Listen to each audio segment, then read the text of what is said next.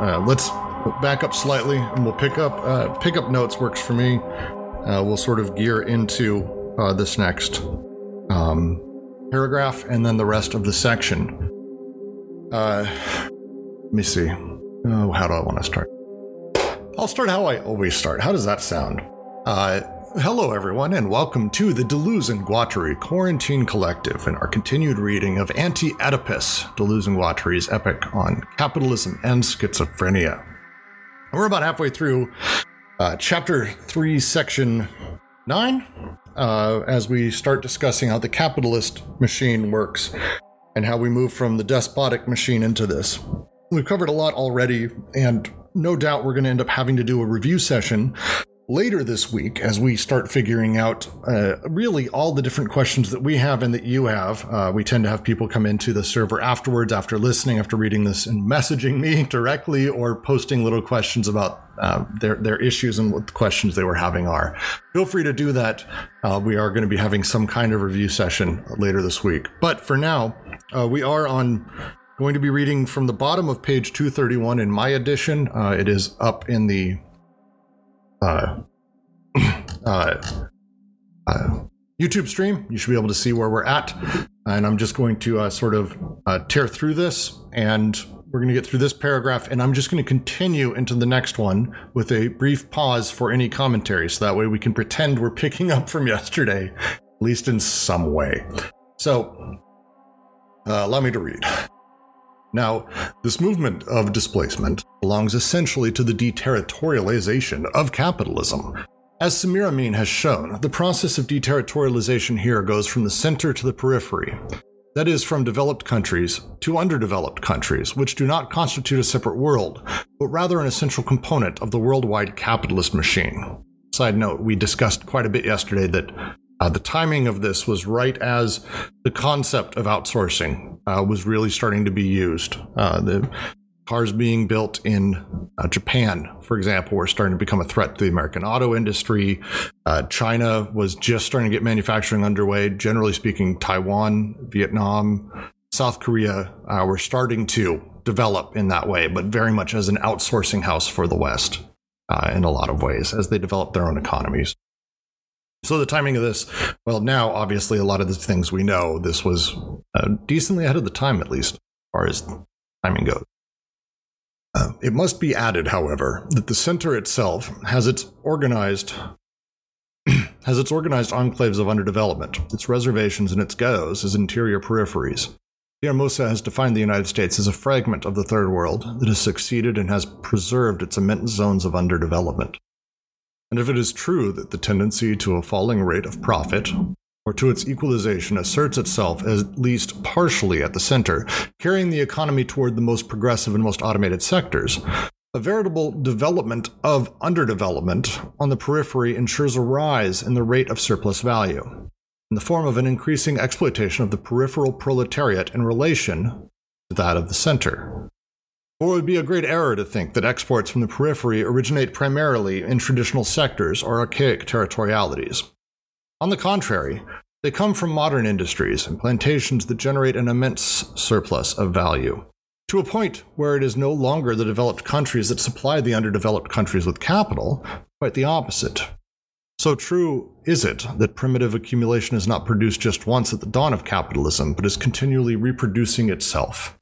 Capitalism exports filiative capital. At the same time as capitalist deterritorialization is developing from the center to the periphery, the decoding of flows on the periphery develops by means of a disarticulation that ensures a ruin of traditional sectors, the development of extroverted economic circuits, a specific hypertrophy of the tertiary sector, and an extreme inequality in the different areas of productivity and incomes. Each passage of a flux is a deterritorialization, each displaced limit, a, dis- a decoding. Capitalism schizophrenizes more and more on the periphery. It will be said that even so, at the center, the failing tendency retains its restricted sense, i.e., the relative diminution of surplus value in relation to social capital, a diminution that is ensured by the development of productivity, automation, and constant capital. Uh, so, to uh, sort of recap a little bit of what this is talking about, um, it, at least to me. And I, we didn't spend a lot of time going over this paragraph, so I'd love any any core thoughts on it. But um, the, what they're talking about here is ultimately how the, the tentacles of capitalism attach themselves to these secondary colonies, these colonized lands where uh, you know you outsource it. As I mentioned, the Taiwan's, the North Africa, wherever it may be. France had its own during this time. Uh, uh, they had a significant colonial history, and its big point here is that uh, it's not so much about uh, there is a center and an external exterior, and that those are, uh, you know, basically shipping goods purely in.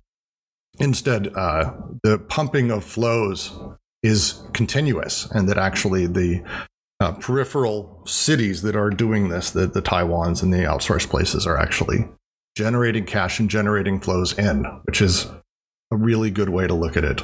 Um, I think. Uh, anyone? Anyone?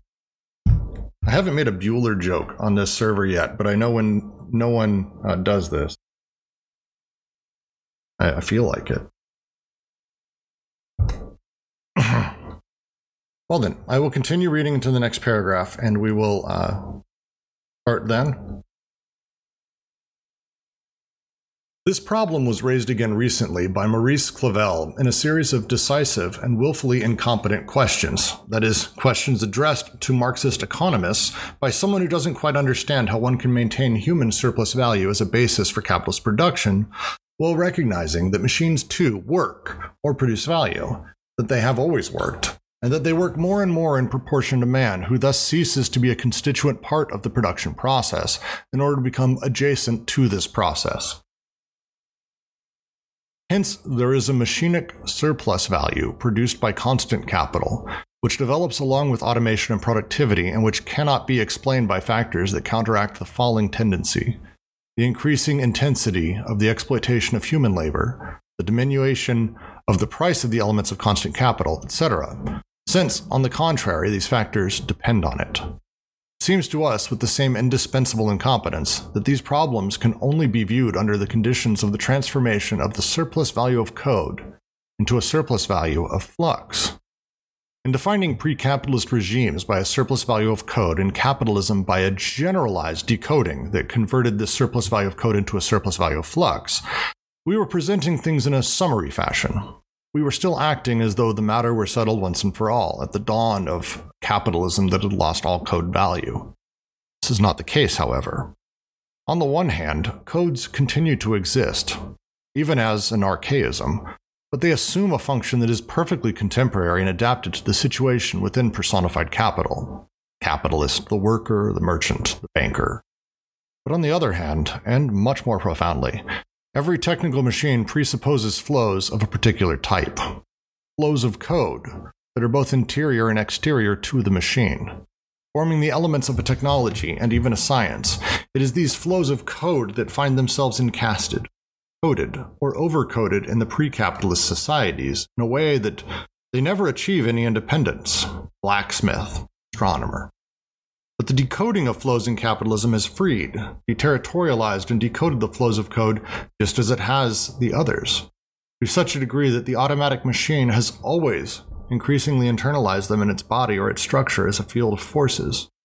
While depending on a science and a technology, on a so called intellectual labor distinct from the manual labor of the worker, the evolution of the technical object.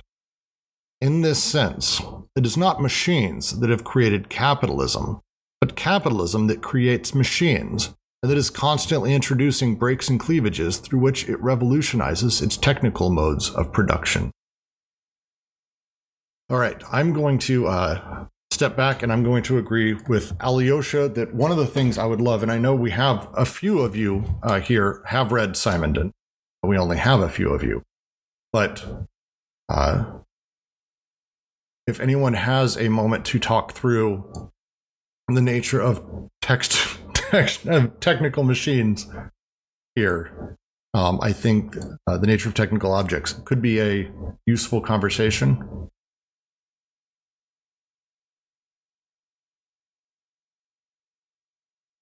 Let's ping uh, Simondon. Yeah, that's a good idea, Alyosha. We need someone to come explain. Because it's lot. So, can we break down the elements of this maybe in the meantime? Because there's a lot going on in this paragraph. I mean, the beginning starts with they're critiquing this person, apparently. They talk about the surplus. I'm not like, sure they're critiquing him. So let's let's let's absolutely break this down. I agree. So let's let's talk about Maurice Clavel and the series of questions because I don't think there's so much uh, critiquing him as they are saying uh, he was asking rhetorical questions. Uh, I, uh, concepts around the idea of well how how does uh, a modern day worker exist but also the machine that is doing the majority of the production now? Uh, which was the case then as as automation was really beginning but much more now and i say uh, you know you go to the tesla factory.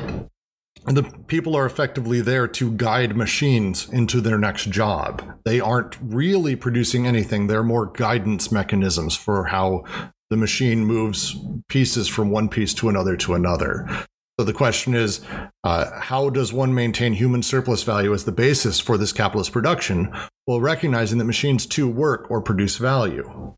Uh, machinic surplus has always been a thing, absolutely, but we're we, the last fifty years or seventy-five years, it's it's shifted from the person who owns a loom and the loom helps everything move to now actually machines really are producing quite a bit, and it, a lot of it is automated. And when we say automated, we mean there's not really a person involved in the same sense that there used to be.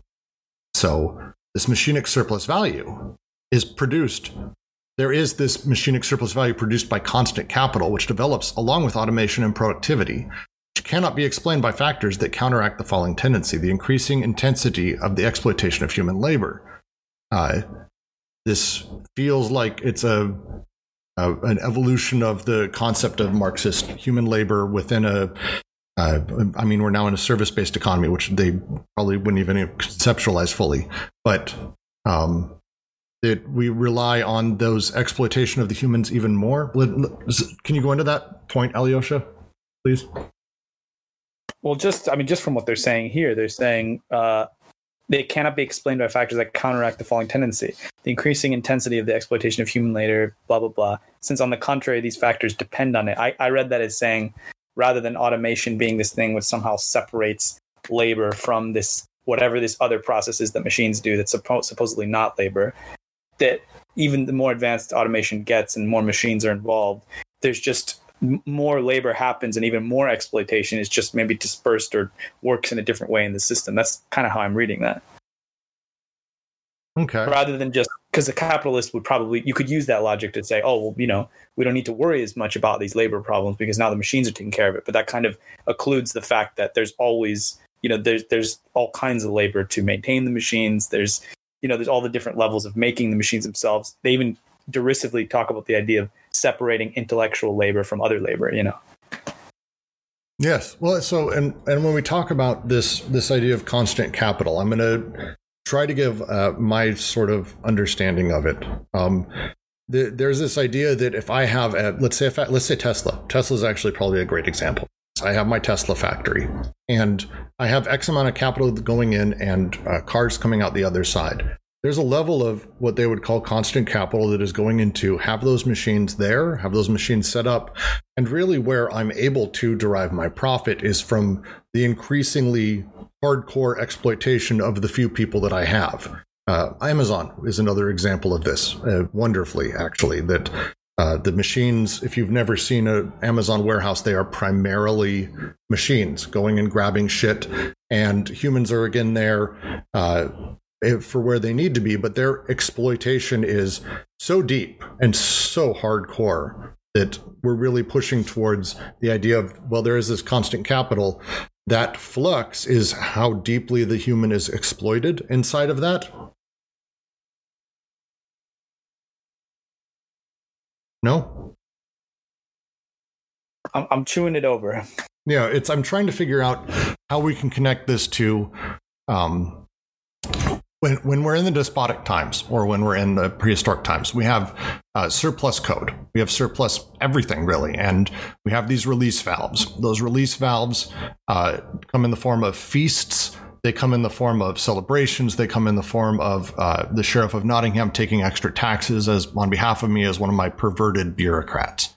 Uh, the the the balance and flows happen that direction. The balancing of that, so that way there's always this release valve.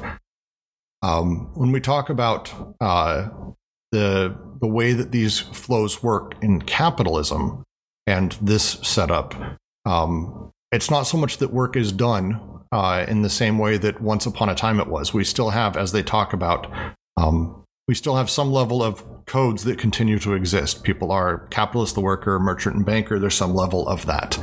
But on the other hand, more profoundly, every technical machine presupposes flows of particular type uh, that are both interior and external to the machine, forming elements of a technology and even a science. Uh, it is the flows of code that find themselves encasted, coded, or overcoded in pre capitalist societies, such a way that they never achieve independence.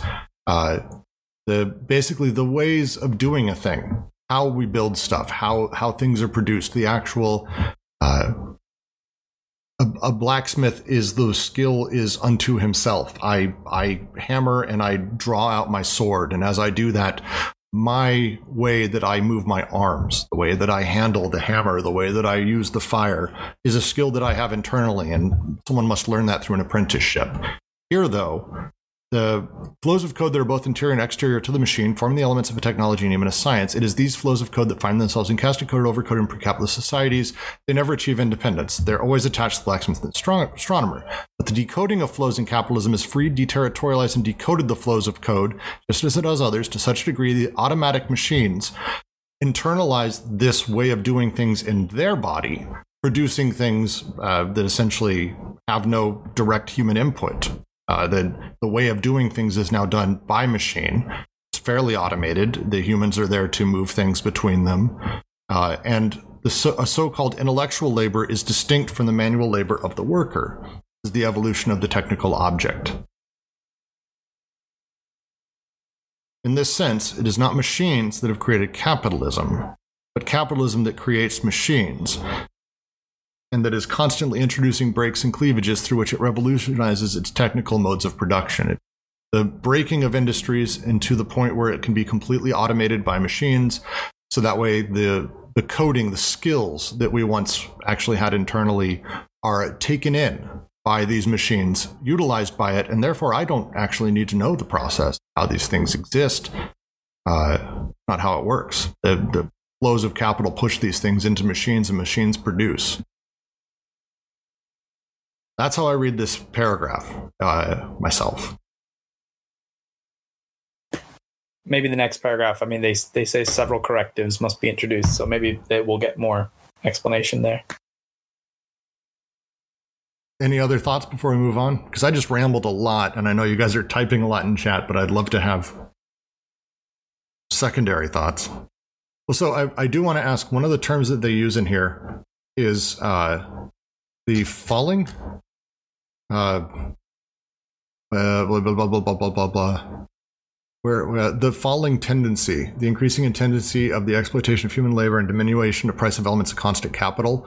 What is the falling tendency? It's the falling rate of profit, is how I read that. The, the nature of profit consistently falling.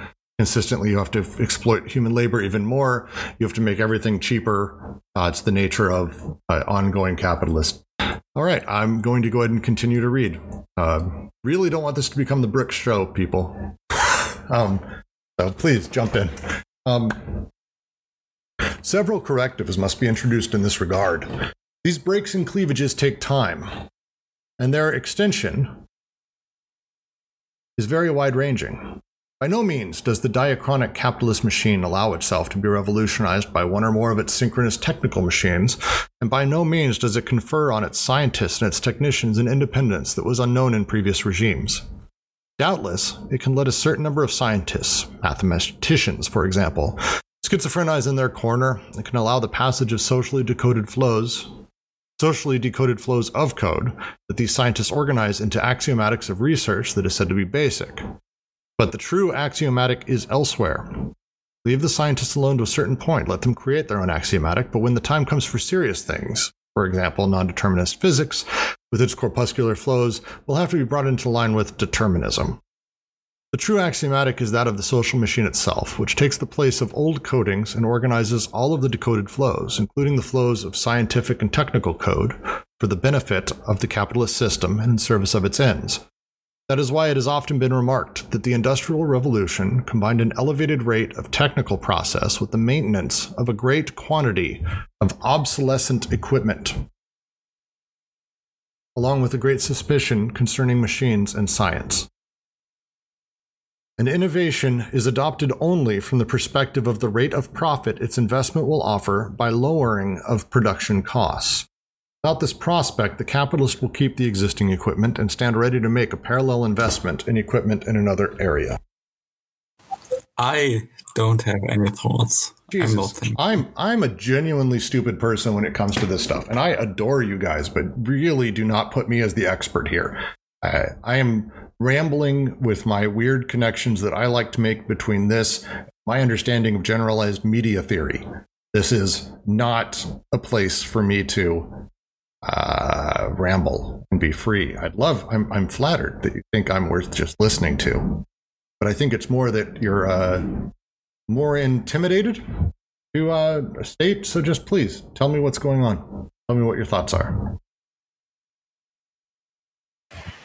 Uh, I suppose it depends where exactly we're trying to look. But one thing that strikes me too here is that like there seems to me to be some. I mean, this is kind of like that basic point about the implicit critique of Marx and Marxian economics more, more directly, right? Marxism, uh, in that like for Marx, everything boils down to human labor and machinery has this contradictory role in capitalism whereby and this is non-ontological machinery. So, right, like non-Deleuzian machinery. Machinery will reduce human labor and thereby reduce the surplus value that's extracted from labor. So, right, the irony is that the more in industrial expenditure that capitalists spend, uh, the more the falling rate of profit. Now, this gets in. This is um, obviously like in distinction to Deleuze and Guattari, um, especially in the last paragraph. But I think their their point more directly is like if we're talking about ontological machinery, right, where where like um, you know where things are machines, not machinery is separate from things. Uh, part of their point seems to be that even though this dude misunderstood misunderstands or is not fully educated or is just blatantly disregarded regarding Marxian economics, there's kind of a point here about how machinery and humans are kind of um, commingling, especially in this like with the machinic ontology.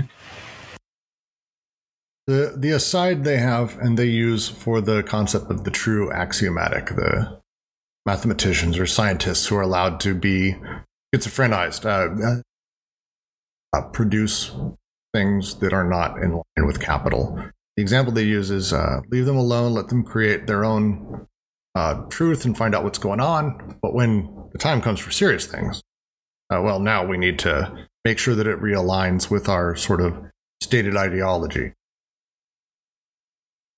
I, I, I, my, my assumption that their use here uh, when you're talking about their time frame again we have to go back to the time frame 60s and 70s the idea of quantum physics or string theory or all these things was a light in someone's eye that it was still fairly newtonian and these ideas were fun it's one of the reasons that all these continental philosophers you know non-scientifically jumped on the quantum mechanics bandwagon because it it opened up this idea that there's more than just this newtonian world and that's sexy to everyone uh, that's just sexy to everyone uh, now, and I would argue what they didn't realize is actually the concept of non determinism in quantum mechanics uh, can actually be something that capital is able to swallow up quite deliciously. Uh, and some really fun versions of that would be quantum computing, for example, uh, that comes directly out of all of those studies. And well, we thought, uh, they thought that it would be this freeing science. Instead, it's become the opposite, and it's going to do away with so many of the things that we sort of take for granted encryption and all kinds of fun shit. So uh, their big thing is uh, we need to come back into line with. I don't think determinism is really what they meant there. I think they were speaking colloquially, but more uh, hey, uh, we have an ideology and it's you're off having fun. Bring it back in line with what is the ideology of our overall setup. The same way that, uh, which I'm sure they're going to connect, the same way that Oedipus allows people to be schizophrenics, but ultimately you need to come back into line the way that a psychoanalyst would wherever you're at, uh, push you back into the triangle and sort of force you to fit that mold. Whenever someone is outside of that, capital does the same thing and say, hey, now it's time for the, the ruling ideology again. I think you're on the right track, except um, it's not so much the ideology, it's the axiomatic and the, the decoding and deterritorializing, right? Which is, I think, more or less what you're getting at in the sense that, like, as industrial expenditure and, and right capitalism at the large level is dealing with um, with production and all that. It has to deal with variable and fixed costs, right? And so things like science or research and development or mental activities, so things like what accountants do and all that. This is kind of like this reminds me of the basic split you get with scientists who go to university and learn science there, and then they go into the workplace and they're really miserable. Um, insofar as like you, you pretty much get the sense of the deterritorialization of the flux of capital, right? The, hmm. And then of the uh, the decoding that's occurring because you you, you kind of get this with like the Ford Pinto, right? Generally speaking, I think the people who went to engineering school were probably taught not to do those things, but they're deterritorialized in the workplace and, and dealing with the intensities and the inscriptions that are going on there. And that stuff is decoded, right? Like it's not about those like um, those principles of the order of engineering, right? That starts to get decoded once you're dealing with um, sort of like those rules of industrial capital. So more directly, like um, you know how to get the thing out right? The innovation has to speak to um, counteracting the the like disequilibrium of the falling rate of profit. Otherwise like that's not useful. It's like your example of the atomic bomb is good because at first that's codified and territorialized quite differently. But as capital starts circulating around it that that territorialization gets deterritorialized right? It gets moved toward a production and those decoded flows can be put to service of a production for production's sake.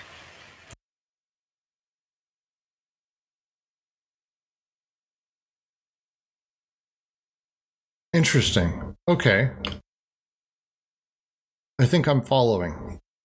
Um, the the thing I think that's tripping me up is uh, their use of the term the true axiomatic. Uh, which I think I was understanding to be more of a less of an act. The concept of an axiomatic uh, is something that is what we take for granted as part of our core ideology. How I have been using that word, but then they mean it slightly different. Yeah, they mean it differently than how I'm understanding it. I'd love if you have a second, anyone could explain how they're using it, because I'm that's where I'm I'm having my uh, my break. I think it's like sort of saying what is the logic of capital, uh, you know, comparing that to like other, I think both literally and metaphorically, like simultaneously comparing that to like scientific and mathematical formal axiomatic systems. So, as I understand it, I don't think of an ideology in like an Althusserian sense where or like even like a Marxist sense where we can just kind of ascribe everything and chalk it up to like the capitalist mindset or like the bourgeois perspective. The way I'm reading them here is the ads, the true axiomatic they're getting at. It's not just this quantification that capital is capable of, right? It's that the capitalist machine, at least as I'm reading right here, um, has this ability of, of the axiomat seems to me at least to be situated at that conjunction they talked about earlier where decoding and territory deterritorialization are possible at least especially at this this magnitude so in some ways like to simplify my point it seems to me like as i'm reading it the axiomatic is that of decoding and by extension, deterritorialization. I, I tend to, um, when we're talking about ideology, I tend to, because, I mean, really, I got started down the road of all of this thing. Zizek. I know he's not everyone's favorite thing here, but um, the, the, the concept uh, and how he looks at things uh, from, say, uh, Sublime Object of Ideology, which I think was my first real introduction to his thought and thought in, in line with this. Um, the the idea of almost master signifiers that determine how people view the world and that everything we take in we take in through this everything we think we think through this. And these these larger concepts uh, are so they're the the true axiomatic as they use it here i would almost in my mind use interchangeably with the concept of a master signifier these these these ultimate truths that people are trying to find and go through. But again, I'm I'm not saying I'm, I'm saying my reading of this is is through that lens. I think yours actually makes more sense, Jack, and I'm starting to understand it a little bit better because. Thank you.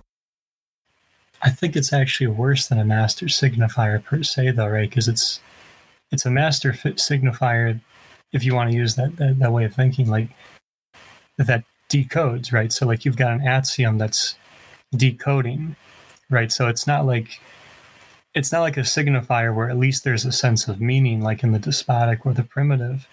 It's, it's kind of the contrary, where it's actually a way of sort of effacing um, that meaning, which is kind of how, you know, we get this all the time in capitalism, right? This idea that before capitalism, at least your life had some meaning, right? At least a serf's life had meaning. It's a shitty meaning, but at least it was that there was something to it. You know, now we're in the age of cynicism and piety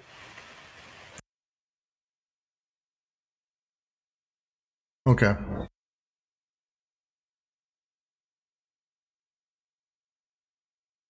No, I, I, like that, Alyosha. Master signifier that doesn't signify anything. It is the apparent objective movement that Rabat Surs falls back on all over the place onto itself. I think that's yes, I think that's helping me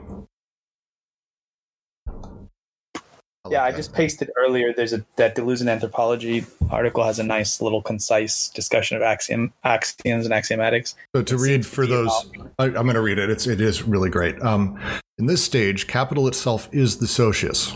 Codes are replaced by axioms. Axioms are half imperative, half algorithm. Once demanding, instructing, and measuring the maximization of flows, accelerating them as surplus value is skimmed off in these of these streams. Speed causes everything solid to melt into air and create a torrent of deterritorialization as flows are decoded, mathematized, and mapped on individual bodies of workers and consumers that have been assimilated into the socius. This last mapping is to create the minimum territoriality needed to keep capitalism from running off the wheels, and is also the point of entry to the Oedipal complex, a mode of control that is treated as much as an institutional dispositive as a psychoanalytic reality. That's very good. That helps. I guess the way I'm reading, I just said it in chat, is that it's almost like a directive for a, a mass kind of coding at a, at a macro level, but not the kind of coding we think of with like, because when that, that concept of ideology makes you almost think of like ideological coordinates that are assigned by this master signifier. But rather, this is the exact thing they're talking about that like it's a kind of directive for a mass decoding.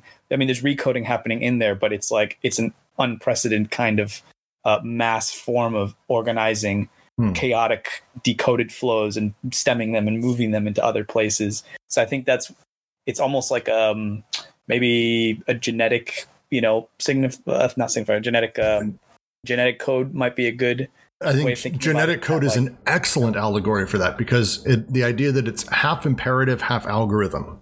I mean that that's to me that sounds like uh, not that I, I, I hate Dawkins, but I did like the Selfish Gene as a book uh, conceptually about how the gene works. I hate fucking Dawkins, but that as an allegory, I think works really nicely because I think that is generally how we're talking about this. That it is almost it's self perpetuating.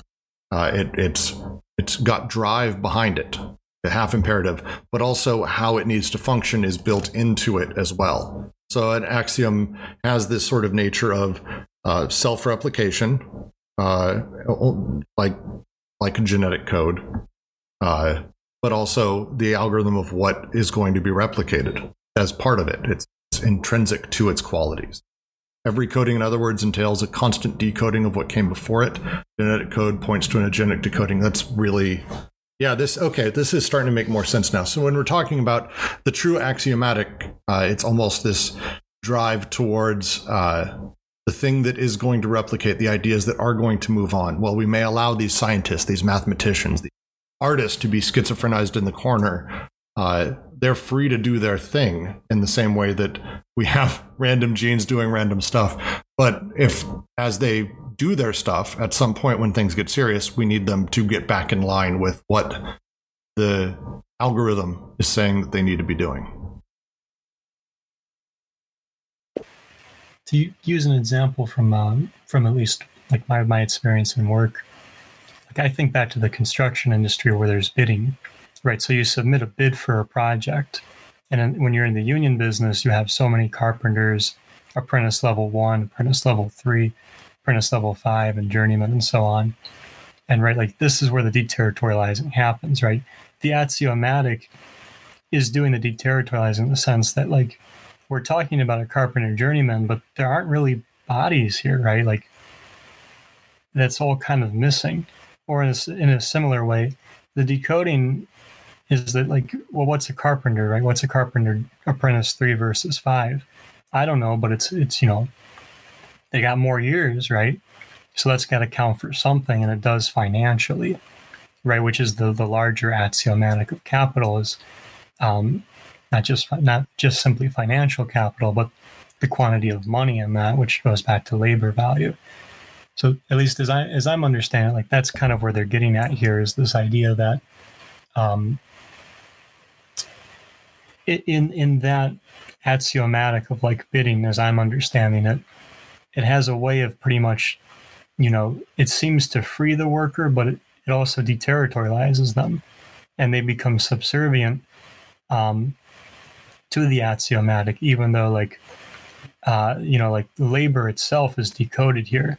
So again, like at least the serf's life had some meaning, but you know working for working as a carpenter apprentice and all that, like that's all an axiom that's just not there, right? Like that's no, and it's and I think somewhere. Uh, I'm, I'm rereading this and reading the previous chapter where it's got the examples of the banker and the other ways that things are coded. And is it possible that uh, almost, uh, in my mind, uh, a great example of this would be uh, quantitative investors?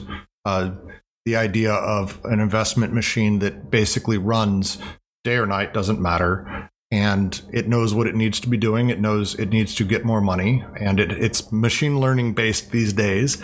And it just goes and goes and goes. And it by doing so, it's investing in companies. It's passing capital around. It is making the world change. It's doing these things, but it's doing it almost mindlessly, robotic like, based on the drive and the uh, the algorithm. Feels spot on almost. But uh, yeah, please, uh, Alyosha, please give a read to the next uh, section. Great. So, uh, thus, the importance of human surplus value remains decisive even at the center and in highly industrialized sectors. What determines the lowering of costs and the elevation of the rate of profit through machinic surplus value is not innovation itself, whose value is no more measurable than that of human surplus value. It's not even the profitability of the new technique considered in isolation, but its effect on the overall profitability of the firm and its relationship with the market and with uh, commercial and financial capital. This implies diachronic encounters and countersectings, such as one already sees, for example, in the early part of the 19th century, between the steam engine and textile machines or techniques for the production of iron. In general, the introduction of innovations always tends to be delayed beyond the time scientifically necessary, until the moment when the market forecasts, market forecasts justify their exploitation on a large scale. Here again, alliance capital exerts a strong selective pressure on machinic innovations within industrial capital. In brief, there where the flows are decoded, the specific flows of code that have taken a technical and scientific form are subjected to a properly social axiomatic that is much severer than all the scientific axiomatics, much severer too than all the old code, codes and overcodes that have disappeared. The axiomatic of the world capitalist market. In brief, the flows of code that are liberated in science and techniques by the capitalist regime engender a machinic surplus value that does not directly depend on science and techniques themselves, but on capital, a surplus value that is added to human surplus value and that comes to correct the relative diminution of the latter, both of them constituting the whole of the surplus value of flux that characterizes the system. Knowledge, information, and specialized education are just as much parts of capital, knowledge capital, as is the most elementary labor of the worker. And just as we found on the side of the human surplus value, uh, insofar as it resulted from decoded flows, an incommensurability or a fundamental asymmetry, no assignable exterior limit between manual labor and capital, or between two forms of money. Here, too, on the side of the machinic surplus value resulting from scientific and technical flows of code, we find no commensurability or exterior limit between scientific or technical labor, even when highly remunerated, and the profit of capital that inscribes itself with another sort of writing. In this respect, the knowledge flow and the labor flow find themselves in the same situation, determined by capitalist decoding or deterritorialization. Whew.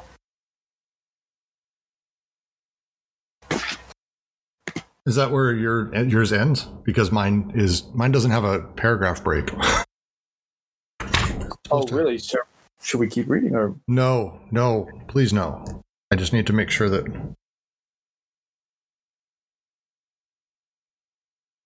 Hmm. Yeah, there's a James Joyce version of this text that's just all one paragraph. yeah, uh, we're not going to keep reading. We're going to stop right there.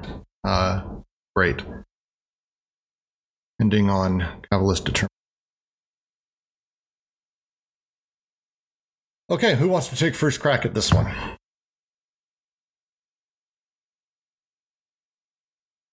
Um, I'll try a very simple version. Uh, human capital is still the center of, of all of this in the Deleuze and Guattari view of capitalism as much as anything else. There's a very simple version. The reasoning they have in here, that's the part to discuss like, yeah, still, still human capital. They're not going beyond that.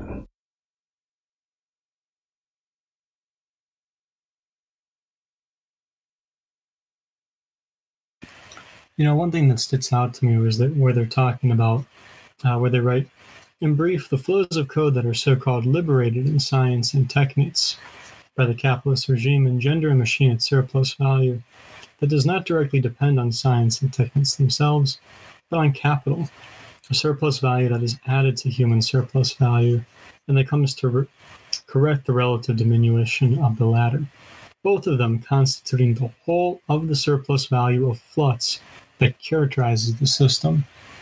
So, like, you can kind of read this, or at least I read this as like a building up, but in this sense, like, if you go back to my example of like the Ford Pinto, like, this is one thing that has always bothered me, especially coming from a business background, is like you can effectively pay people and sort of demoralize and remoralize them or change their sort of well you know knowledge capital or i would call it like ethical capital um, at least in light of this chapter. I'm really against using that term but it seems to fit really well here. But in that sense like this seems to be kind of what they're getting at here is like this surplus value especially of coding like the falling rate of profit in that, especially a profit of code. This is kind of a scary point they're making to me in the sense that like it's not even just about the money, right? It's not even just about capital per se. But when we're dealing with capital as socius and dealing with like the surplus value of code and the surplus value of flux, we're talking about how, at least as I'm reading this, capital words to basically decode things like scientific um, knowledge or ethics and bring them in line with um, the axiomatic, right? So, like, they fall under that quant- quantification on that, but also it becomes um, a way of like how the surplus code is dealt with too, especially in relation to like if we go back to their formula of like the differential of x over y, y is differential, right? Like in the way that that's affecting labor and, and capital itself, you're creating an immense deterritorialization. And all of this seems to speak to like that is the appropriation, right? That is where the surplus is being extracted. So, like to go back to Marxist economics, it's no longer simply about getting more out of labor, right? Like this is a this is like a, a step above that in terms of what games are. Knowledge, information, and specialized education are just as much parts of capital, knowledge capital, as is the most elementary labor of the worker. There's a wonderful book on uh, games and capital about uh, sort of the, the way that the internet and video games have changed uh, things to be very much based on sort of the free use of our knowledge capital and the creation of capital secondarily. Uh, Amazon reviews would be an example of that. Uh, data harvested from our everyday lives. Uh, the, the old joke that if a product's free, that means that you're the product. Uh, so the nature of a lot of these uh, productions now. Parts of capital, as is the most elementary labor of the worker. Really interesting. I like the phrasing there.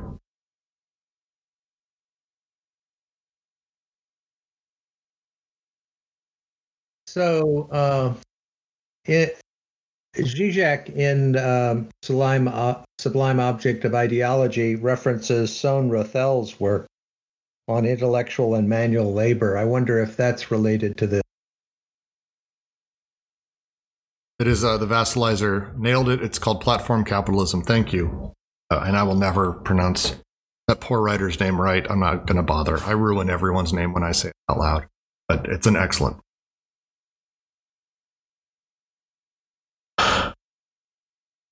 But um, I I would the, the question how else would it break a limit only to establish a new one? I think their usage of these terms uh, is uh, similar to the way that uh, the frontiers were used in uh, a few paragraphs before uh, in, in yesterday's talk, where we these these limits uh, exist only within the system, and it's not actually an external pressure or hold.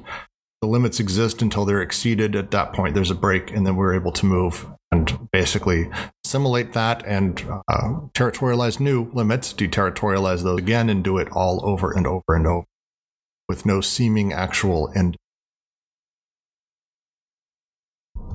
Where did this paragraph end? My version does not have. I, was just going to say um, just to, to Jack's point in the chat as well. I mean, I think it might come up later, but there's I get the distinct sense just from reading some of the secondary literature too that there's I don't think we can talk about this as purely decoding, you know, because because I guess the whole point is that you know these axiomatics help to regulate decoded flows, but the whole it, the the scary thing about capital that they're saying isn't just that it unleashes flows and then kind of like lets them do what they want, right? Because because that would that would be a kind of that's like the schizophrenic in their model. That would be a kind of uh, there, there's a kind of freedom in there. That, yeah, so what it, it's able to do it in particular ways, and that's what lends a modern, like you know, capitalist culture the feeling in specific contexts of of that kind of freedom of because because you're able to. You're able to in certain artistic ways in certain cultural ways in different and even in labor in some ways to have that kind of feeling of the flows being decoded. But it always has to be a constant moving of reterritorialization and deterritorialization back and forth back and forth. Because even just the concept of the limit when it's saying it, it displaces the limit and then reestablishes it again. I don't see there being a way of talking about reestablishing a limit unless you allow for the possibility of reterritorialization. If you don't allow for that, then where does the, it, it just it doesn't make sense. So I know that might seem like a side point, but yeah, but the, even if capitalism is the schizophrenic, that's it's not. I don't think there's a one to one, you know, because even the schizophrenic in the examples they use is like I'm using an Althusserian term here, but it's like interpellated by their environment, and that this, you know, that the whole idea of the body organs that in in some contexts you get like the line of flight where it can go and become this whole inclusive disjunction, and it's fine. It's Judge Schreber in the forest or whatever. But often it's you know it's screaming with pain because it has to like repress all these you know the things that are happening within it. Anyway, no, I think that's uh, spot on. And uh, again, I think obviously they're going to get back to this, and I don't want to jump too far along. But when we actually get into schizoanalysis, this is very much the kind of stuff they're talking about. Um, I'm going to move on to the next paragraph, though, because I do want to finish this section today. Not have to do this but if it is true that innovations are adopted only insofar as they entail a rise in profits through a lowering of costs of production, and if there exists a sufficiently high volume of production to justify them, The corollary that derives from this proposition is that investment in innovations is never sufficient to realize or absorb the surplus value of flux that is produced on the one side as the other. Marx has clearly demonstrated the importance of the problem. The ever widening circle of capitalism is completed while reproducing its immanent limits on an ever larger scale. Only if the surplus value is not merely produced or extorted, but absorbed or realized. If the capitalist is not defined in terms of enjoyment, the reason is not merely that his aim is the production for production's sake that generates surplus value, it also includes the realization of this surplus value. An unrealized surplus value of flux is as if not produced and becomes embodied in unemployment and stagnation. It is easy to list the principal modes of absorption of surplus value outside the spheres of consumption and investment advertising, civil government, militarism, and imperialism. The role of the state in this regard, within the capitalist axiomatic, is the more manifest in what it absorbs is not sliced from the surplus value of these firms, but added to their surplus value by bringing the capitalist economy closer to full output within its given limits. And by widening these limits in turn, especially within an order of military expenditures that are in no way competitive with private enterprise, quite the contrary. It took a war to accomplish what the New Deal had failed to accomplish. The role of a political military industrial complex is the more manifest in that it guarantees the extraction of human surplus on the periphery and in the appropriated zones of the center, but also because it engenders for its own part an enormous machinic surplus value by mobilizing the resources of knowledge, information capital, and finally because it absorbs the greater part of the surplus value.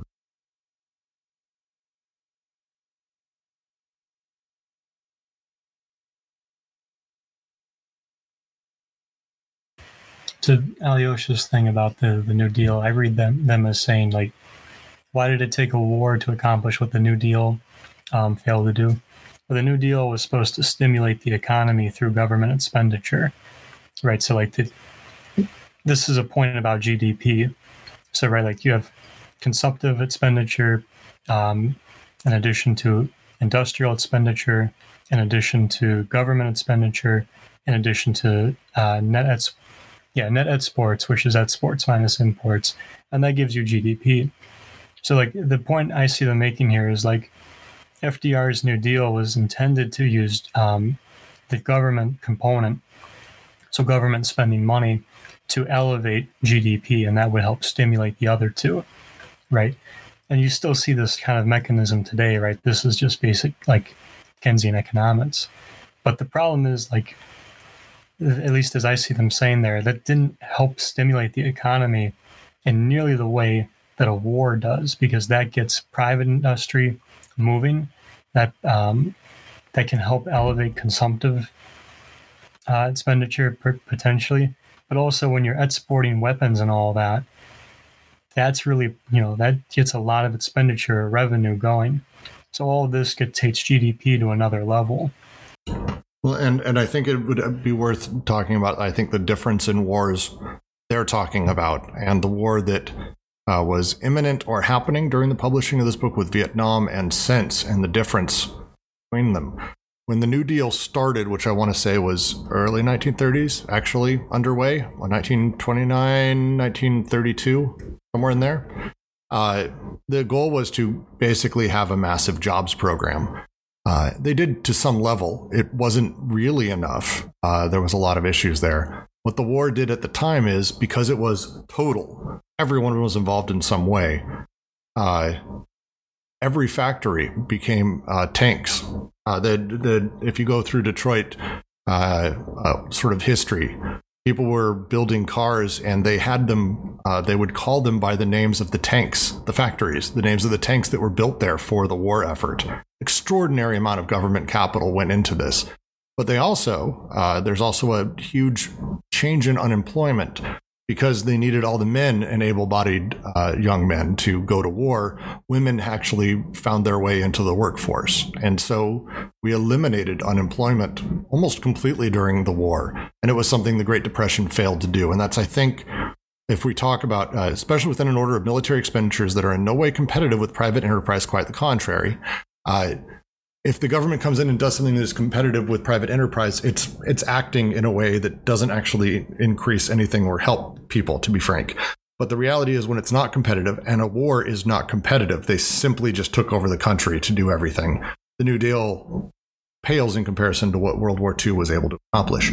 This is not so much the case anymore because uh, of all of the things they've been talking about, the generalized automation of things makes war now is specialized knowledge and uh, manufacturing is not the same as it was. In fact, we don't manufacture a lot of our own weapons here anymore. Uh, it's a really confusing setup, to be frank. Um, so the war doesn't quite do the same thing it used to, even though it's still very much status quo and standard. And the, the first war that did this was around the time of this of Vietnam War. It was the first one that really the the war machine wasn't the same as it was in World War II. Korea was a, a confusing and difficult and different, but Vietnam War was not the same thing. For sure. So just to just to explain that sort of in between. to, to add on to that, one of the basic common criticisms, especially of like uh, the neoclassical economists, so like Friedman and um, well, this is more of an Austrian, but like von Hayek, they attack um, Keynesian economics for the idea that Keynesian economics prioritizes the short run, and in doing so, it's like you always have to be doing it. So right, like it's like a drinking problem, as the analogy goes. You have to keep drinking, otherwise, it's the Keynesian um, ploy falls apart. So that's why I say war is now a status quo. Is war has to be maintained because you've got to keep the stimulus going because now that's it's no longer a stimulus; it's status quo, right? And this is a, a particularly important point as we're going through COVID, as we're going through the U.S.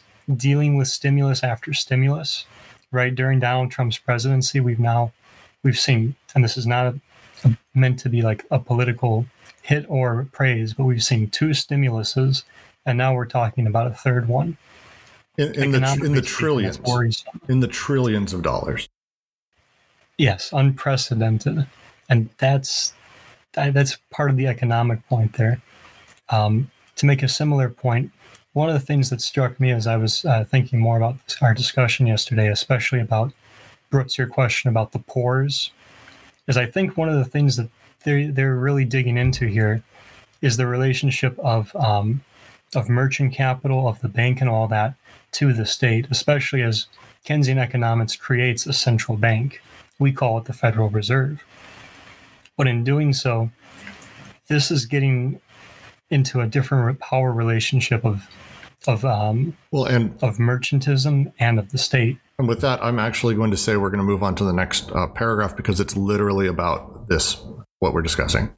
Um, the state, its police, and its army form a gigantic enterprise of anti production, but at the heart of production itself and conditioning this production. Here we discover a new determination of the properly capitalist field of immanence. Not only the interplay of the relations and differential coefficients of decoded flows, not only the nature of the limits that capitalism reproduces on an ever wider scale of interior limits, but the presence of anti production within production itself.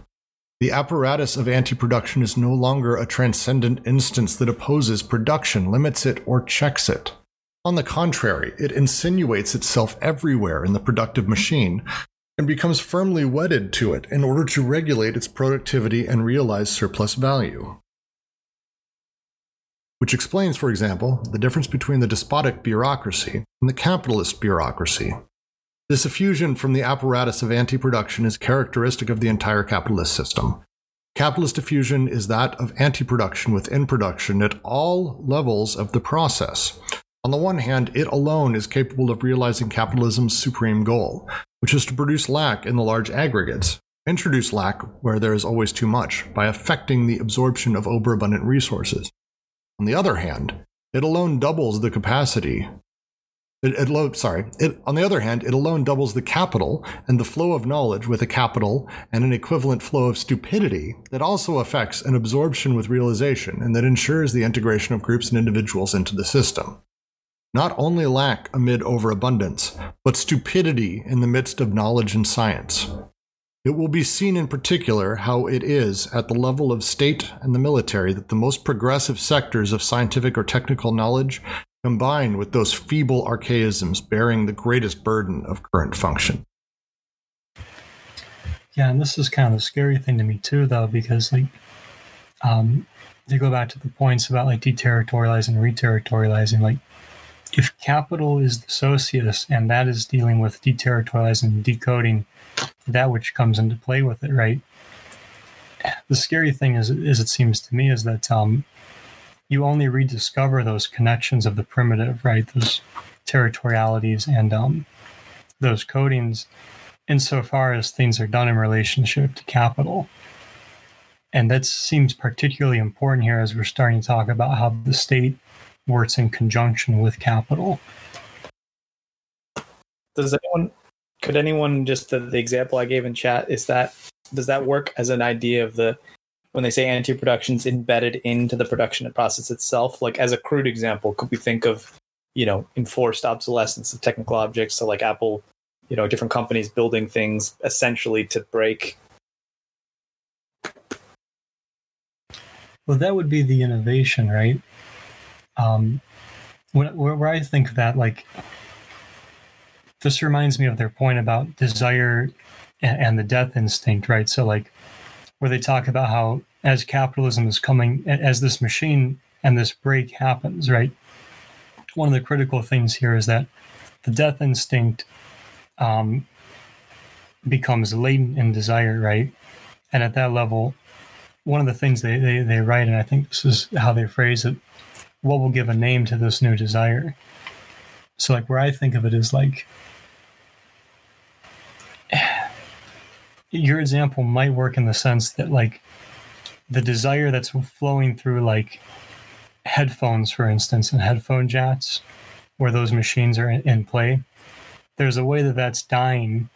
And I kind of like your point where, like, that dying gives way to the potential for a displacement of a limit that um, that speaks to this this need for innovation to sort of countervail uh, falling profit because it's been it's been laden for so long through the headphone jack. So let me let me ask. I'm just spitballing here, but like I'm just trying to think of. I know this isn't the only way they're thinking about it. Like in that example, yeah, headphone jack. I guess I'm thinking about that being produced in the sense of like for example we tend to think of garbage or trash as i suppose you could think of it as something but you tend to think of it as a negativity. It is the absence of something or it's something no longer exists and now it's other thing. And we treat it and sort of as a thing that you put out of society. I mean you literally if you look at how trash is dealt with they like ship it on barges you know to like in europe at least it's like turkey is just taking all of the poorly recycled materials from the rest of europe. So i'm just trying to think of if you can work it in there of like it it almost speaks to the idea of like lack being something positively produced and then reinforcing this other process of production that is the whole like managing of that lack in another sense and uh, that it has rippling effects you know? But i guess i'm trying to think of does that make sense of like okay there's artisanal objects you know? Like i think about spain where my you know my, my family is from and there's alpargatas like the artisanal shoes that are rope soled shoes that are made and there's something about these artisanal shoes which they, they have managed to somewhat mass produce them but there's something about the way that they're made and the cultural significance that even in this like developed first world nation it's one of the few like artisanal objects that isn't uh you know destroyed basically. It's that you could still find people who who make them and it's very, it's quite rare but that along with maybe horchata and a few other things is is still you kind of have if you want the proper thing you have to get it that way. But most other things are not made that way, right? And they're made in a way to like, you know, like Primark clothing, whatever the equivalent is in the, the US. Uh, you know, the stuff that it's the anti-production is the knowing use of techniques and machines and materials that in- inherently guarantee. You know, I buy socks from Primark in the UK, and they they in, they wear out within like three months every single time. That is like built into the process of making those socks, right? I, am I'm, I'm not sure. I okay. Um, this is maybe a worthwhile discussion of what anti-production actually is, because to me, uh, anti-production doesn't actually involve uh, technical objects at that level. Anti-production is more, uh, if if we want to talk about it, uh, production is is also not something that works at a technical level. We, we produce things. That is the term. We we produce stuff. But when we talk about production, it's phenomenological. So we're talking more in the sense of uh, I'm producing labor. I am uh, that is what I'm doing with my flows. I'm using production to code flows into these things, these objects, these blah blah. Anti-production is any any any human activity that does not produce value or whatever the socius is. Uh, it's not just that it doesn't produce value because it's about because they even they even say it here, and I think this is where we get the reason I'm trying to use these examples is like we're always moving between the molar and the molecular, and one example can help you understand the other. So it's not that I necessarily think they're just talking like production on an industrial scale, but like because they always say you know it's it's an identical nature but two different regimes. But th- right here they're saying uh, not only the where is this the nature on every water scale the apparatus of anti-production is no longer a transcendent instance that opposes production, limits it, checks it. On the contrary, it insinuates itself everywhere in the production machine and becomes firmly wedded in order to regulate its productivity and realize surplus value. That that seems to be very quite literal in a way. You know, I mean, you could see that in terms of their their er, their earlier usage of it in uh, the the non the prehistoric times, whatever they want to call it, uh, the the pre the pre uh, uh whatever the when, when we were tribal, tribal times. Anti production, they specifically refer to ritualized warfare as anti production. Uh, uh, uh, these moments that are basically these release valves for uh, things that are produced to a point. It prevents hoarding. Uh, uh, the the leader and the tribal council have to have these grand feasts and orgies in order to get the energy out. These are anti-productive and activities. They refer to those very much.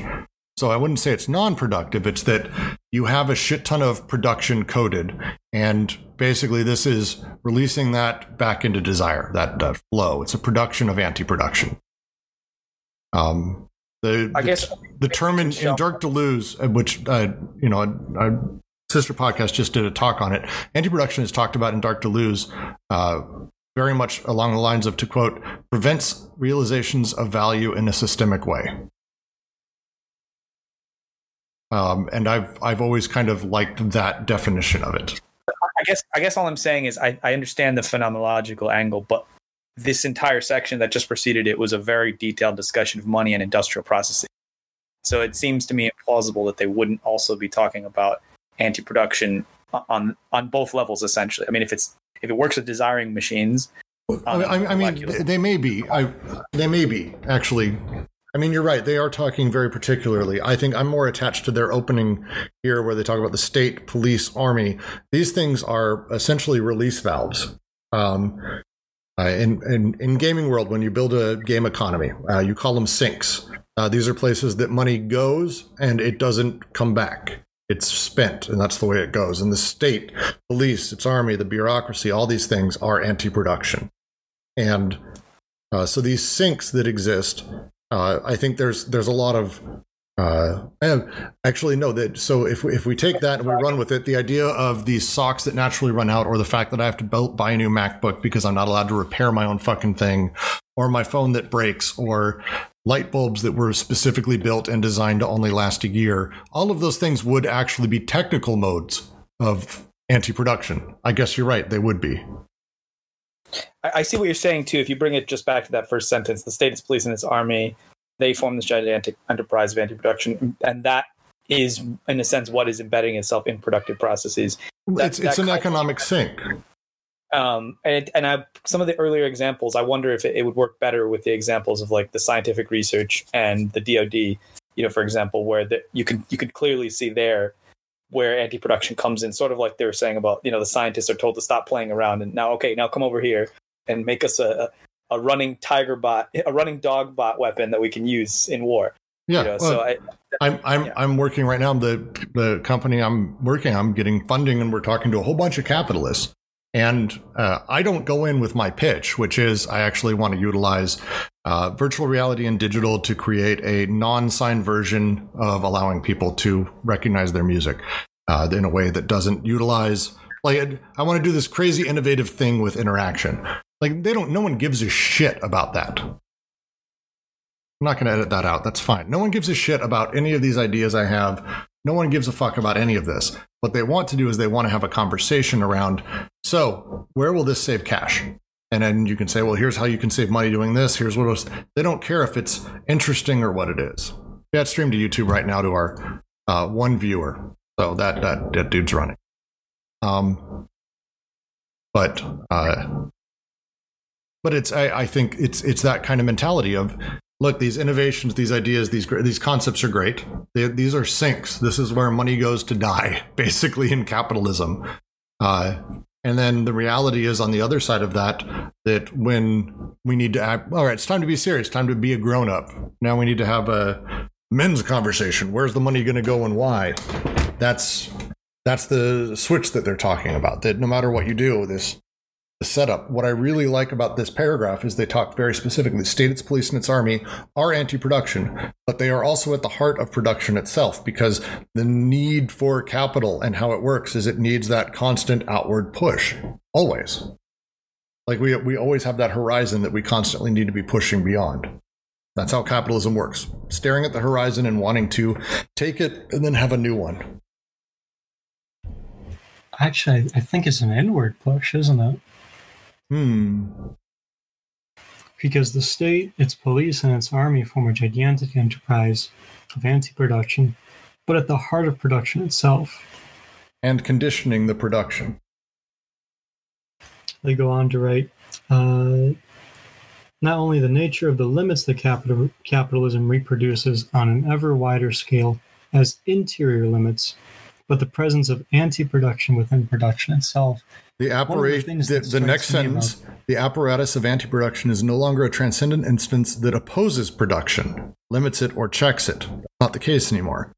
Contrary, it insinuates itself everywhere in the productive machine and becomes wedded to it in order to regulate productivity and realize surplus value, which is the difference between the despotic bureaucracy and the capitalist bureaucracy. Despotic bureaucracy exists to be that uh, thing that's constantly letting off that steam and having some level of hoarding. But capitalist bureaucracy does not have that. Capitalist bureaucracy instead is married. The anti production is married to production here. Part of the Well- process. I think part of the thing too, though, is like as I was thinking more about how this section opened up, it seems to me that point about the frontiers and the schizophrenic voyage is that um, if you go back to that question of why the West, not the East, why um, I don't know why Spain and not China, it seems to me that, that this point about capitalism is that capitalism is the, the capitalist machine is based on this movement out of the state so it's a movement without in the sense that it's the same way of like if you go to the frontier, right? The the government as the, as the story goes, the government incentivizes travel westward and people go, but part of the idea is to get away from the government in some sense too, right? And I think that's kind of the point about anti-production there is like there's an ant- very anti-production is produced, but at the same time, this point about going outward seems to actually be it, it is from without but it also seems to be motivated by where you are right now it seems to kind of be like what pushes you into the schizophrenic voyage Hmm. I also like uh, the last sentence of this paragraph. Uh, not only lack amid overabundance, but stupidity in the midst of knowledge and science. Feels accurate. I'm going to continue to read. Here, Andre Gorz's double portrait of the scientific and technical worker takes on its full meaning. Although he has mastered a flow of knowledge, information, and training, he is so absorbed in capital that the reflux of organized, axiomatized stupidity coincides with him. So that when he goes home in the evening, he rediscovers his little desiring machines by tinkering with a television set. Oh, despair. Of course, the scientists, as such, have no has no revolutionary potential. He is the first integrated agent of integration, a refuge for bad conscience and the forced destroyer of his own creativity. Let us consider the more striking example of a career something. With abrupt mutations, just as we imagined such a career to be. Gregory Bateson begins by fleeing the civilized world, by becoming an ethnologist, and following the primitive codes and savage flows. Then he turns in the direction of flows that are more and more decoded, those of schizophrenia, from which he extracts an interesting psychoanalytic theory. Then, Still in search of a beyond, of another wall to break through, he turns to dolphins, to the language of dolphins, to flows that are even stranger and more deterritorialized. But where does the dolphin flux end, if not with the basic research projects of the American Army, which brings us back to preparations for war and the absorption of surplus value? Well, that's a really depressing analogy they use. And I don't like that, it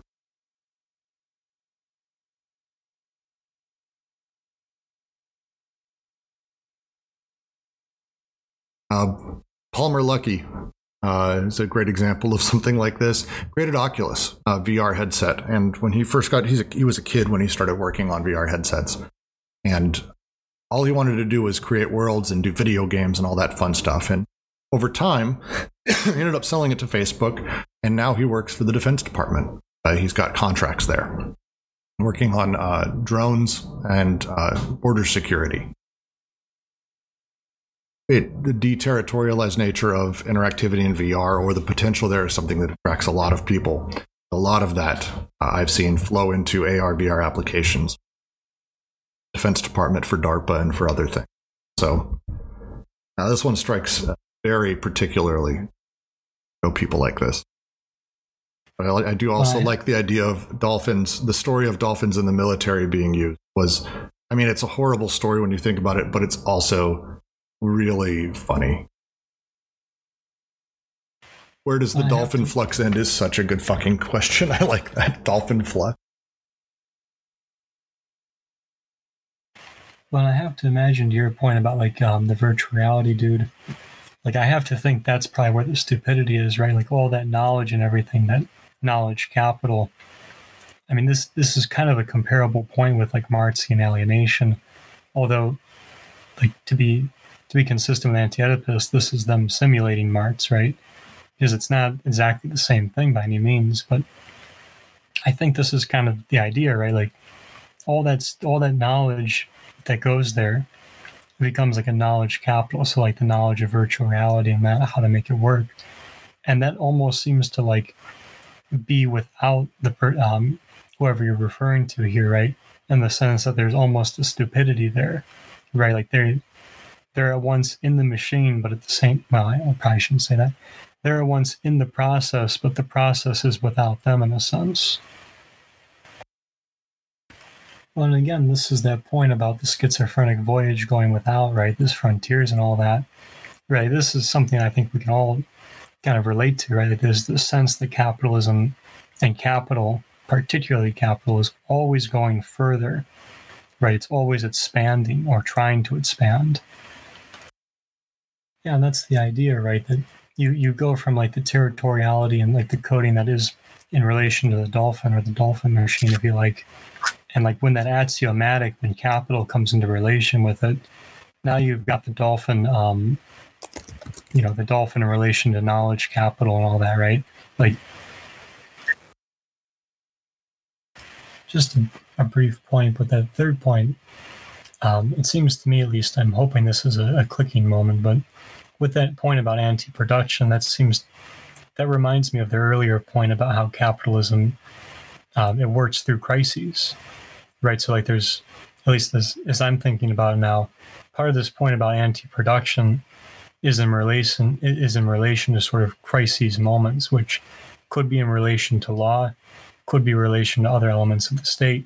But even with like you know the example of the headphone jack even though that's really simple that does create a crisis among um about among headphone enthusiasts right because now if you want a wired connection you know apple is um is is problematized right I don't. I don't have a response to that. I'm. I'm if anyone else does.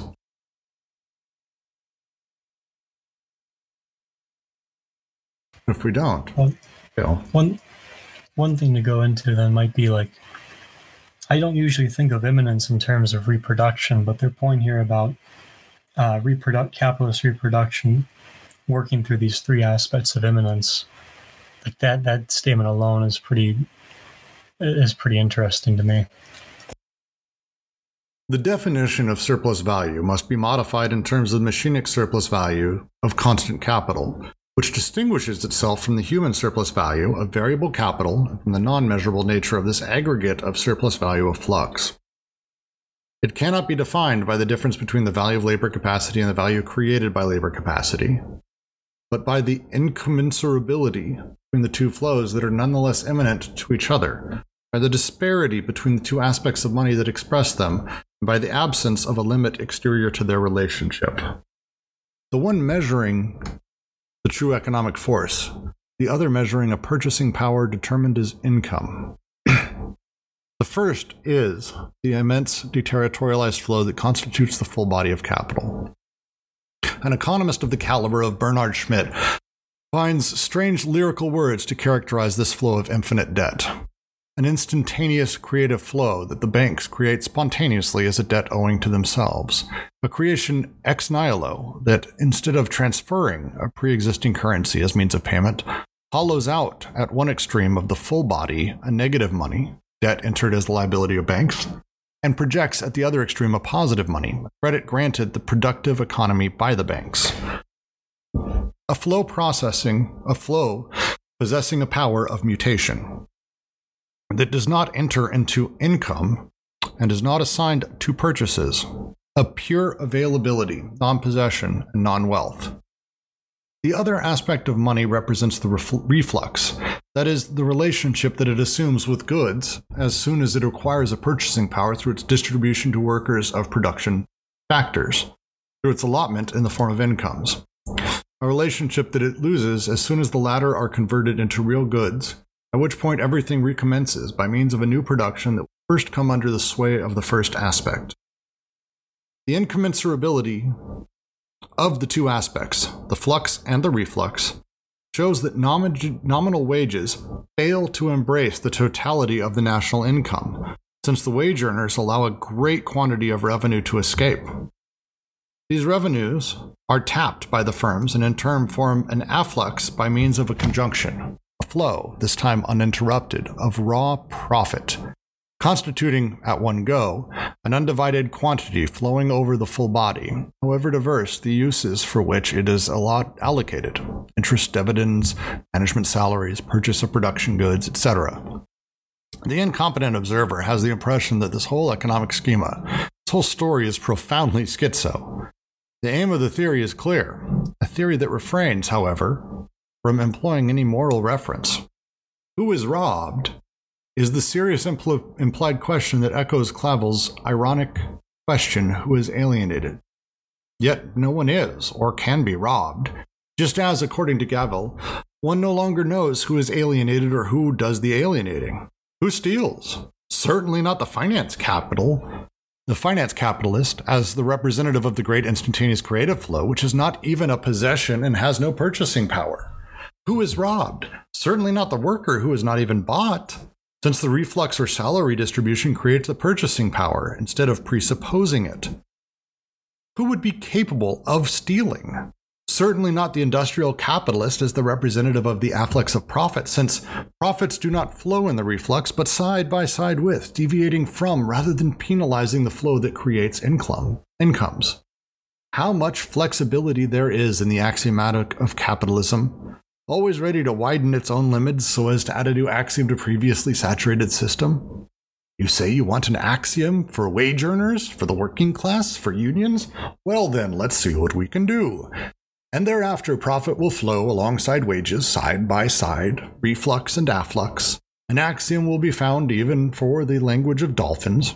Marx often alluded to the golden age of the capitalist, but the latter didn't hide his own cynicism in the beginning at least, he could not be but un- he could not be unaware of what he was doing, extorting surplus value. But how the cynicism has grown to the point where he is able to declare, no, nobody is being robbed. For everything is then based on the disparity between two kinds of flows, as in the fathomless abyss where profit and surplus value are engendered. The flow of merchants' capital, economic force, and the flow that is derisively named purchasing power a flow made truly impotent that represents the absolute impotence of the wage earner as well as the relative dependence of the industrial capitalist. This is money and the market, capitalism's true police. That's maybe my favorite paragraph they've had in fucking long time. I am marking the shit out of this. I really like this. Long though. This is so long. This is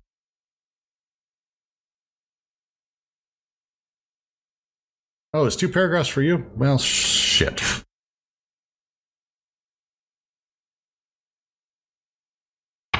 Well, I went through two paragraphs. So let's uh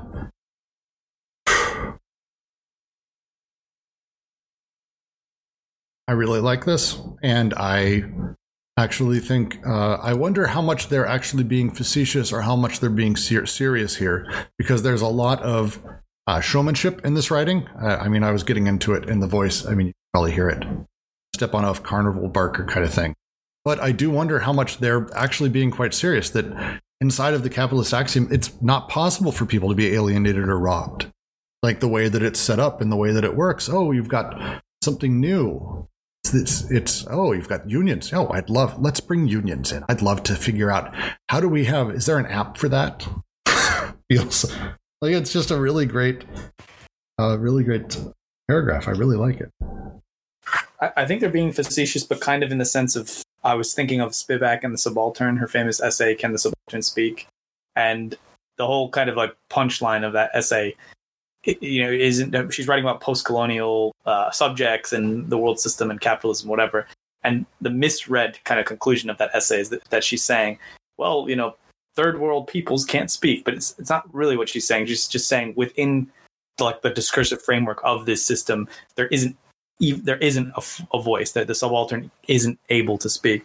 Because i see down here when they're saying how the cynicism has grown to the point where he's able to declare no nobody's being robbed. I mean clearly they're saying there well you know somebody kind of is being robbed. But within the kind of like axiomatics of the system it almost is as if no one is being robbed because where does it happen everything is happening on these qualitatively different levels yes we're, we're no longer and i really like uh, their uh, one of the things they do here that it's taken me a little bit to understand. I'm, I'm not saying I didn't understand some level of it before, but that the reality is that the concept of purchasing power is not the same as a wage once was, even 50 or 60 years ago. Uh, you know, your grandfather would get a wage, he'd go to work, he'd come home, he'd have his pension waiting. That's a very different reality from what I would say we have now with financial and debt based capital, which they obviously were talking about very ahead of the curve. But the idea that purchasing power, which is not a fucking thing, it's a flow. They're right. It's not a thing. It's it's a flow. This these these the the, the flux, uh, which is another way of saying flow, uh, and between that and then the uh, industrial capitalist, who also doesn't really have fuck. It's not like he has money.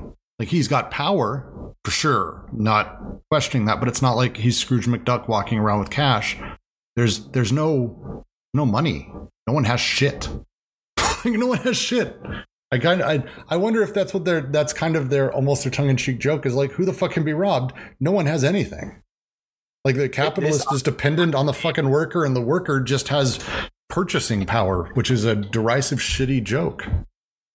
This kind of reminds me. I mean, I remember when I was reading this book at the beginning, and I, I kept thinking of that Star Trek episode from the original series where they go to the planet and there's a war going on and they're and they're like these two civilizations in this planet and they're they're fighting each other and they're trying to figure out what's happening and every time they're talking to the this alien race they're, they're rushing to their computers and they're like oh no there's been another bomb. And they're like oh no people more people have to die. And then they realize they the, the punchline of that episode is that you slowly realize that there's not actually a war happening that everything is all computer simulations and that the virtual bombs are going off. And basically it's just a mass accounting sheet and they're just moving numbers around determining who is winning or who is losing the war. But in order to create an actual sacrifice they you have citizens voluntarily so they say according to the war 500 citizens died so like all right we got to send 500 citizens to the to the execution chambers now so people it's basically what i'm saying is that the idea of like the shell game of all of this you know that it, it's increasingly virtual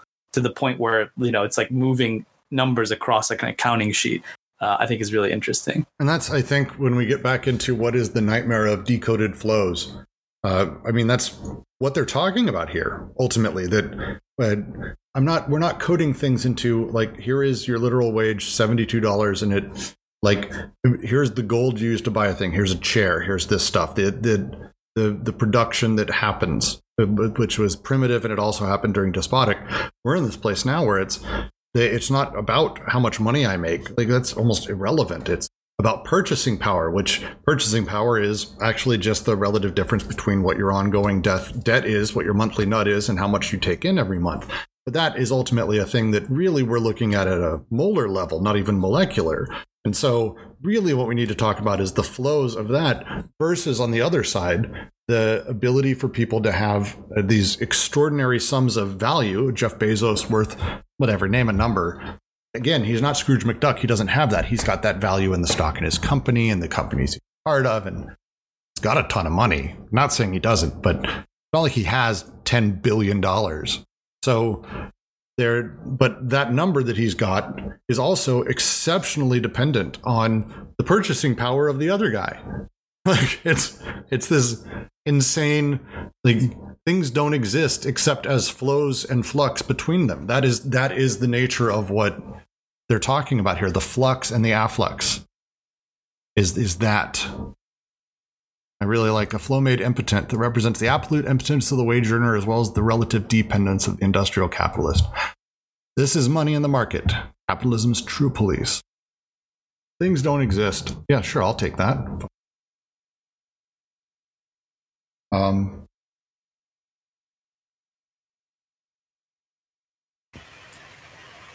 suppose I read it just a little bit differently. Like the the point about like alienation, for instance, like Marxism used to argue that, um, maybe it still does, that uh, alienation is like this point about um, the worker being alienated from himself, or more more directly, like uh, the worker being alienated from the real man, right?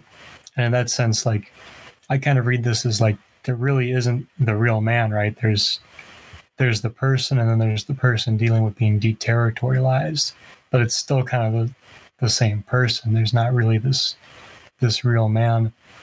Although maybe we find something like that in the axiom, but like where I'm thinking too of this point about like um, purchasing power, like this is also speaking to the both the breaks and the connections here because like economically speaking, purchasing power is like buying power, right? So it's the ability of the currency to to, to afford uh, so much consumption.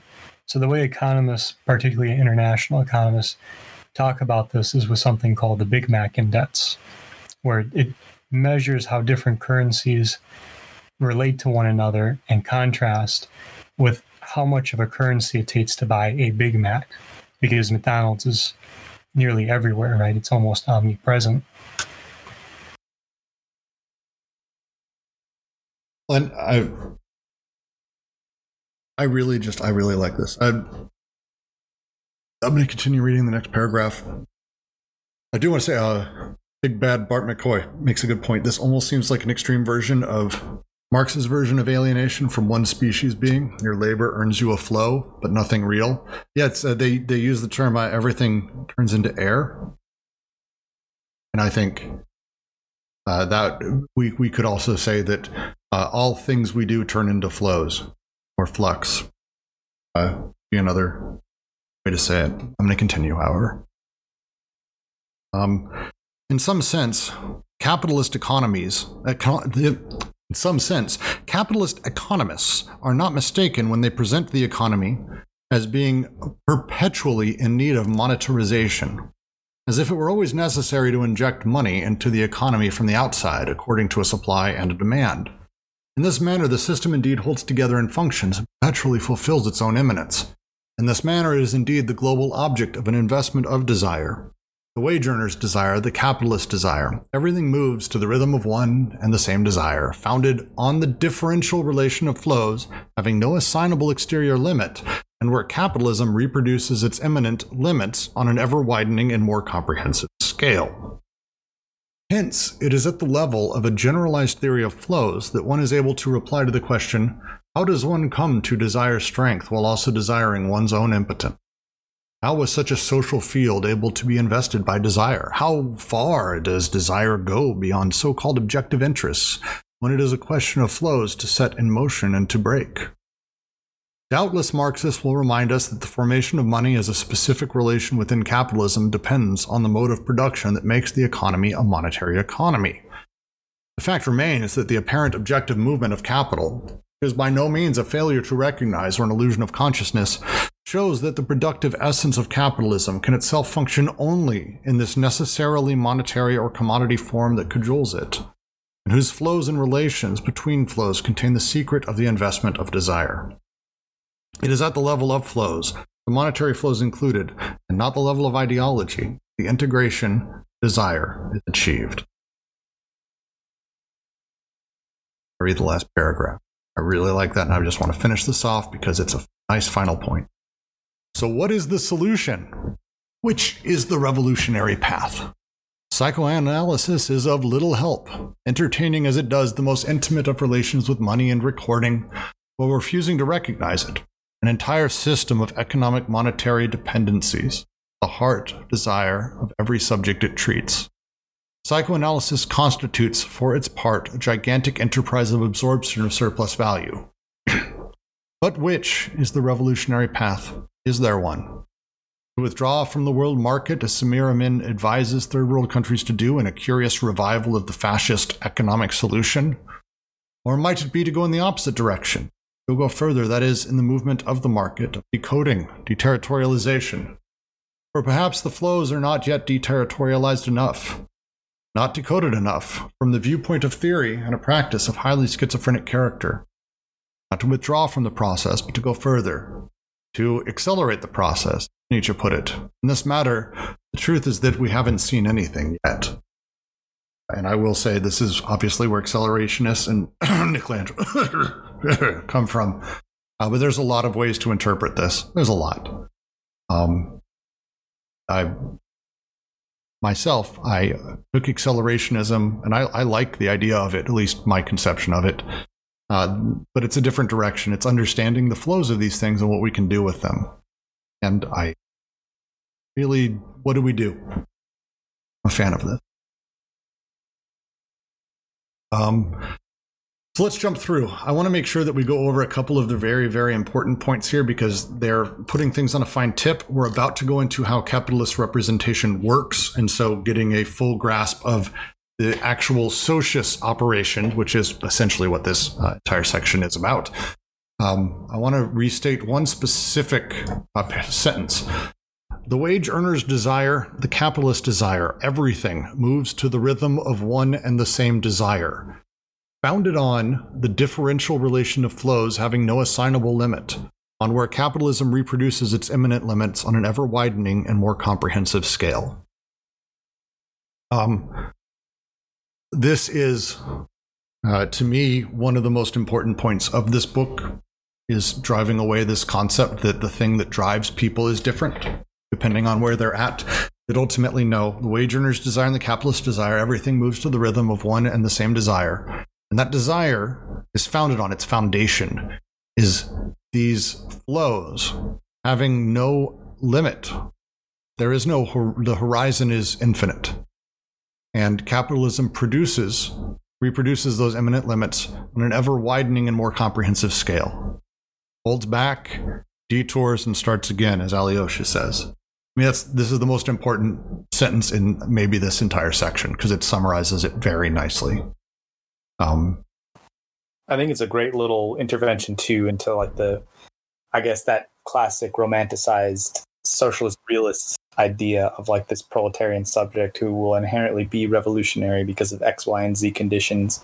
And I mean, it's what this whole book seems to be about in its very bougie, interesting way of trying to get at, you know, they keep hinting at this of like, who doesn't want to flow? Who doesn't desire to flow? Like, in the context of this massive axiomatic that's pushing all the flows even if it's in a limitless direction it's sort of it's like the angel of history benjamin style you know it's still being the wind is pushing it the wreckage is piling up at its feet and it's pushing towards the future. It's still moving in a direction. And everything that's caught up in that axiomatic is, you know, even the, the most lowly exploited person, it's very easy to get caught up in that kind of mentality. And I guess, yeah, it, it speaks to me again, once another way of responding to the idea of not an ideological approach, because it's not about necessarily we tell her that's a secondary thing. That's an epiphenomenal thing of somebody telling themselves oh i believe this because of these values and that's what i you know this is my culture and we're in the west and that's what this represents. But even without all of that you know just as much as somebody with like self-professed anarchist values or something you know could easily you know wearing clothing from hot topic i don't know.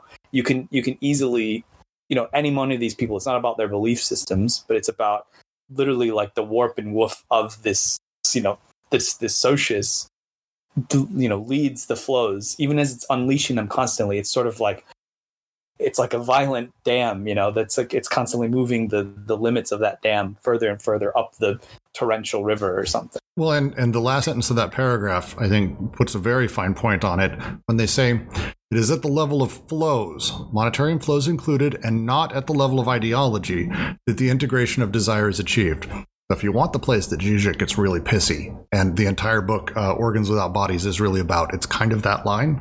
Because, uh, again, when we go back to the master signifier and the concepts and how Zizek's ontology works, it's very different than this. And generally, psychoanalysis, I think, is very different than this.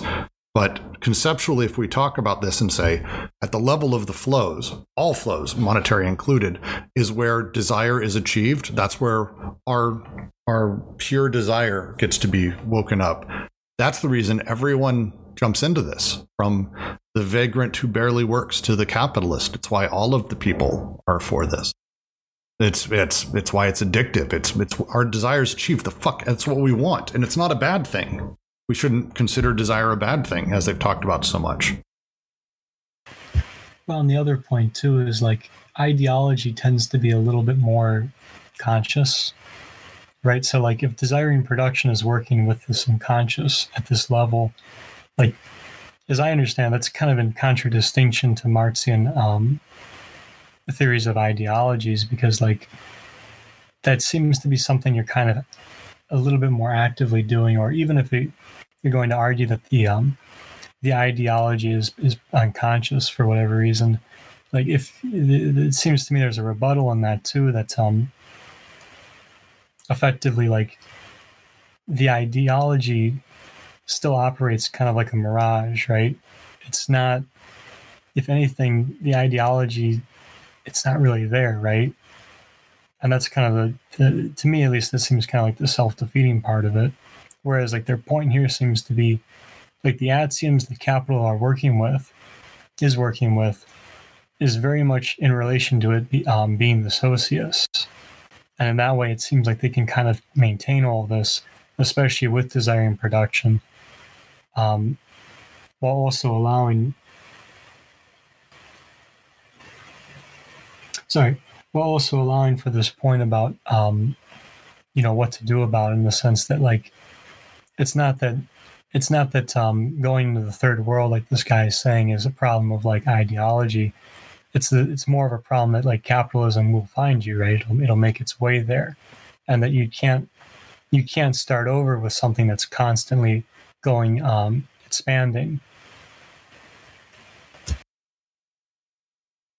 And I think that that infinite horizon, because we don't see the edge, and we're we know that the system, uh, at its basic level, is going to take whatever edge we find, integrate it, fall back on, utilize it, and then define a new edge that we go to and we do again.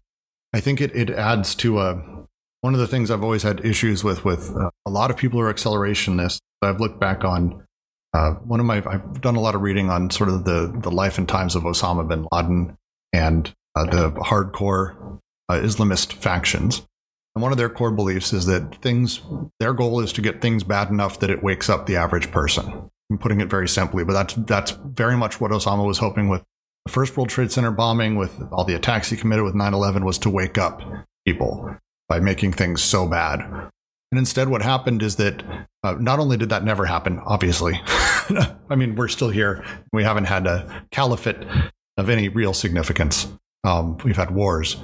Uh, people didn't wake up because people take part. And if their flows, if the monetary flows and the flows of society are where their desires achieved, it it pushes people towards that future, but they don't see the edge kind of at any point. It's an interesting sort of way of thinking about how people handle history and how people contextualize new events and awful things that are happening.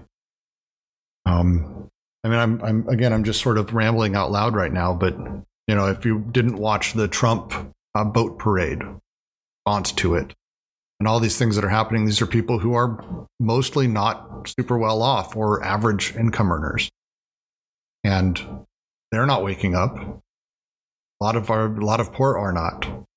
It's it's a it's a difficult path. What is the revolutionary path? I think this really speaks to. My brain has been very upset for the last.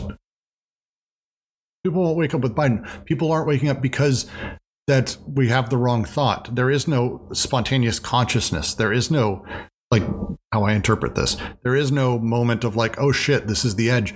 We know our desires are being met kind of all the time just by nature of being part of the flows. And it's not that we're positively happy or that we're really achieving anything with it. Um, and once we achieve that, the, the edge moves again and moves again. But it's we're we're there, kind of in a good place. Things feel good. Yeah, but as I understand it, like the edge is what we're always moving away from. Well, I, I suppose that's a perspective question. Well, but I mean, it's sort of what they said. They're, we're approaching the edge until the point of it being extremely dangerous, and then it being displaced again. So it's, you know, I feel like it's kind of both. Well, and, and at the same time, we're also because, uh, as they talked about earlier, the police, the military, being anti-production, are part of all three of those points as well, and those are naturally forcing us away from the edge, even though they're at the same time, you know, sort of subsuming that edge. So that that anti-production is pushing us away. There's there's an attempt at a balancing act, but we continually are moving sort of outwardly. Or I suppose I should say that we're moving towards an edge and a frontier that we will never achieve. Yeah, because as I'm thinking about like the edge is internal. Right, but this is a kind of this you're starting to get to quite a complicated metaphysical point with that, aren't you? Because the whole concept of a horizon is an idea of an exteriority that is always already internal. I guess that's kind of what they're saying, I feel. And rather than actually debate the outside or inside, I think that's the kind of that's the whole point. That's the point of a margin. You know, that uh, no margin is actually a margin. No, there's a margin is critical to the you know, the negative space that's forming the the center itself. There's no periphery or center really. It's like you can go endlessly with that kind of thing, but uh, it is I, th- I do think it's right to start from an interiority but like i guess the point would be well what is an act is there some actual exteriority you can point to? The point is that all of them are always instantiated from this kind of displacement.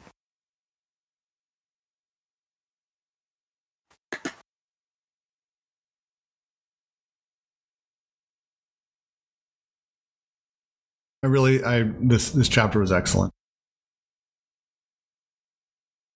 yeah, this is uh it's going to be the end, but uh, we are going to try to do a review later this week of all of this, um, and I'm going to be uh.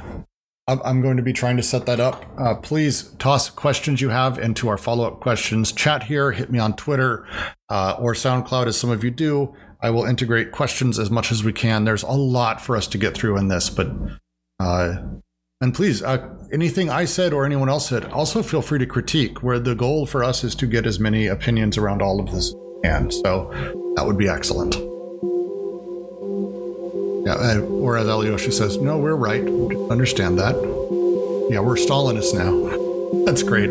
Uh, everyone, have a have a lovely week, and uh, thank you again for joining us.